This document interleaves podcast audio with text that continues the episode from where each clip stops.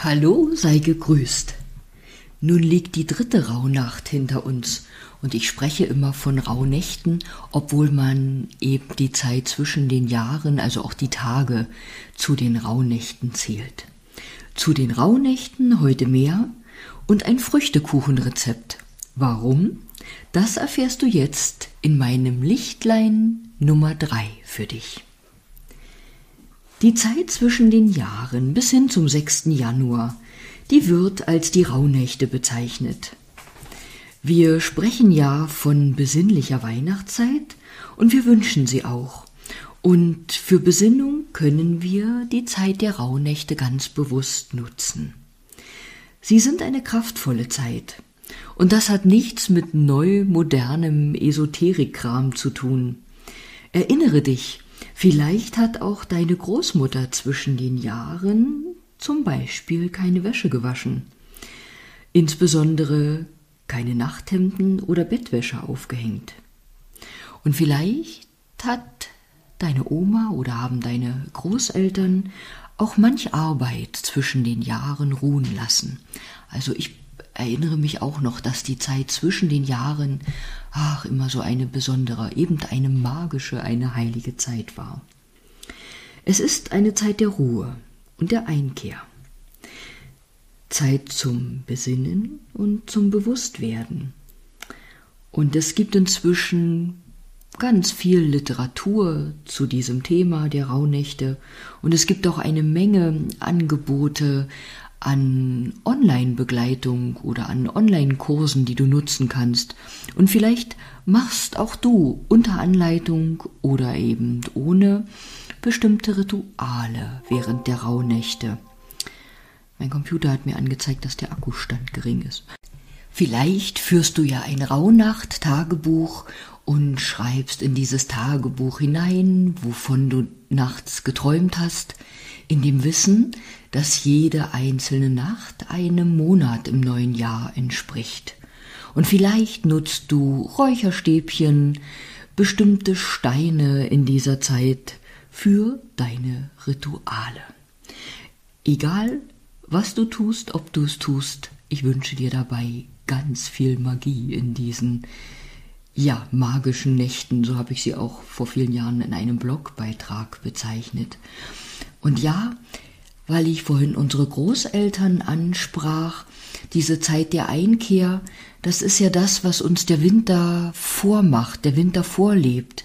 Im Winter geht es um Rückzug und darum, in diesem Rückzug oder diesen Rückzug zu nutzen, um zu regenerieren, Kraft zu sammeln, aufzutanken für das neue Jahr, wo auch wir wie Pflänzchen und Samenkörner wieder wachsen, gedeihen, aus uns herauskommen können, sprießen, aufblühen, was auch immer können.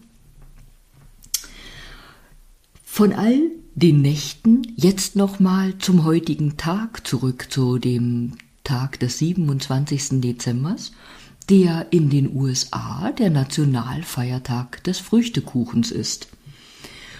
Und jetzt geht es mir nicht darum, amerikanische Feiertage oder Tage hier in unseren Alltag zu integrieren.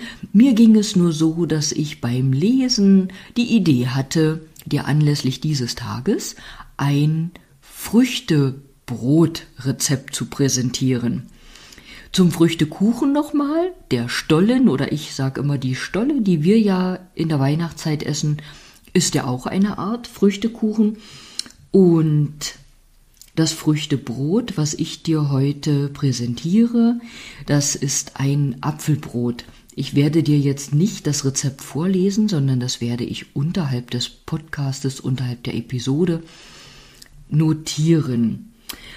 Und dazu möchte ich sagen, ich habe das Originalrezept mal vor Jahren von einer Patientin erhalten und ich war so begeistert, dass ich das dann ganz oft gebacken habe und als fünf Elemente Ernährungsberaterin präsentiere ich dir dieses Rezept als fünf Elemente Rezept. Das heißt, in diesem Rezept befinden sich Zutaten aus all den fünf Elementen, so dass daraus ein komplettes fünf Elemente Apfelbrot wird. Wenn du mehr Fragen zur fünf Elemente Ernährung hast oder daran interessiert bist, dann darfst du das auch gern bei mir tun. Also, wenn du das Brot bäckst, wünsche ich schon heute viel Spaß, gutes Gelingen und guten Appetit. Eine Anmerkung noch, dieses Brot kannst du, also ich backe das in einer Kastenform, in Scheiben einfach kalt wie Kuchen essen. Ich mag das aber auch, die Scheiben in einem kleinen Ofen oder kannst du auch im großen Ofen machen, nochmal anzuwärmen, so wie wir auch Brötchen oder Toast ja äh, wärmen an anheizen. Naja, lassen wir jetzt mal so stehen. Oder aber auch kannst du die Scheiben dieses Apfelbrotes äh, in einer Pfanne, in der Butter zerlaufen ist, ähm, ja, erhitzen. Mir tropft jetzt schon der Zahn beim Erzählen. Ich wünsche dir alles Gute für den Tag und sage bis bald, vielleicht bis morgen, wenn du möchtest.